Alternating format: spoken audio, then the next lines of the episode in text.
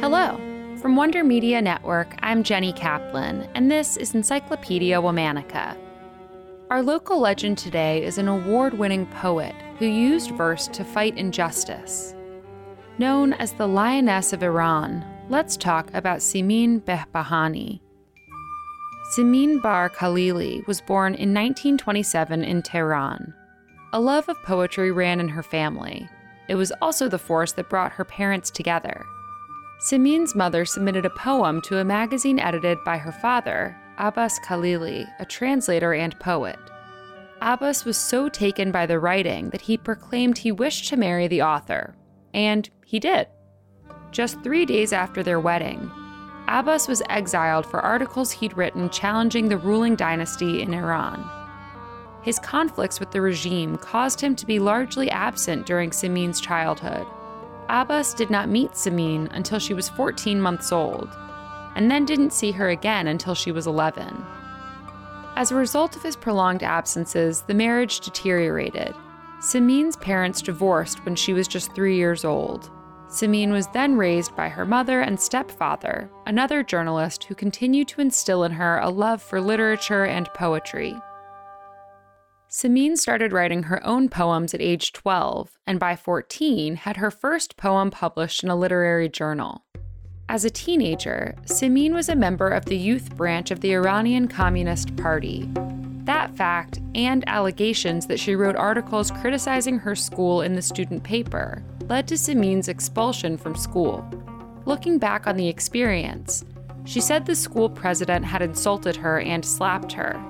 She said, from that time, the purpose of my poetry has been to fight injustice. Simin then enrolled in midwifery school and later pursued a law degree, although she never professionally used it. For most of her career, over 20 years, she taught high school physics, chemistry, and literature. In 1947, Simin met and married Hassan Behbahani, an English teacher.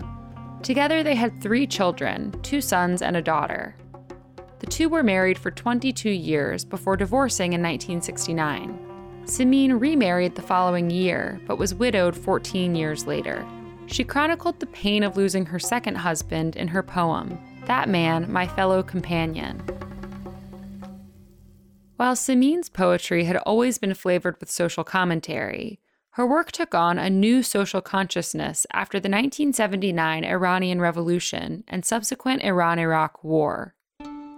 One unique feature of Simin's poetry was her reinterpretation of the ghazal form. These traditional sonnet like poems customarily featured a Persian man admiring a woman. But Simin played with these gender dynamics, placing a woman as protagonist, gazing upon a wide variety of subjects, including war, self determination, and the human rights abuses of the Iranian regime. She was criticized by hardline Iranian news sites as unpatriotic, calling her poetry slanderous in a way that could only benefit Iran's enemies. But Simin saw herself as a patriot, insisting that her writings were only ever intended to make Iran better. One of her most celebrated poems, My Country, I Shall Build You Again, written in the midst of the Iraq Iran War in 1982, is considered a generational anthem.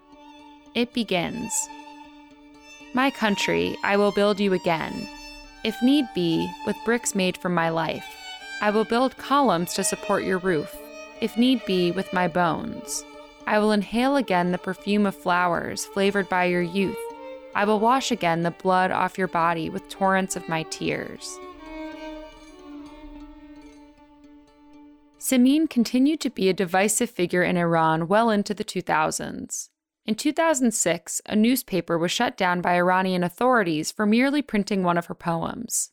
In 2010, when she was 82 years old and nearly blind, she was stopped in the airport and interrogated about poems she'd written the year prior that criticized a fraudulent Iranian election. Despite the backlash she received at home, Simin was internationally celebrated for her work as a poet and activist. She was nominated for the Nobel Prize in Literature in 1999 and in 2002. She was awarded the Human Rights Watch Hellman-Hammett Grant, which called her the voice of freedom rising against repression everywhere. In 2002, the Encyclopedia Iranica Foundation honored her for the unparalleled beauty of her poetry and lifelong devotion to justice. Simin passed away on August 18, 2014, in Tehran. She was 87 years old. Her funeral was attended by thousands, including prominent artists and human rights activists, with commemorative celebrations occurring worldwide.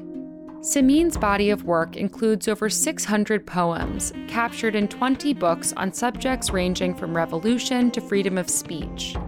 She was a fierce critic of Iranian religious authorities and fought tirelessly to advance the rights of women. Farzaneh Milani, professor at the University of Virginia who translated many of her poems, said of Simin, She became the voice of the Iranian people. She was the elegant voice of dissent, of conscience, of nonviolence, of refusal to be ideological. All month, we're talking about local legends. For more on why we're doing what we're doing, check out our newsletter, Womannica Weekly. Find us on Facebook and Instagram at Encyclopedia Womannica. Special thanks to Liz Kaplan, my favorite sister and co creator. Talk to you tomorrow.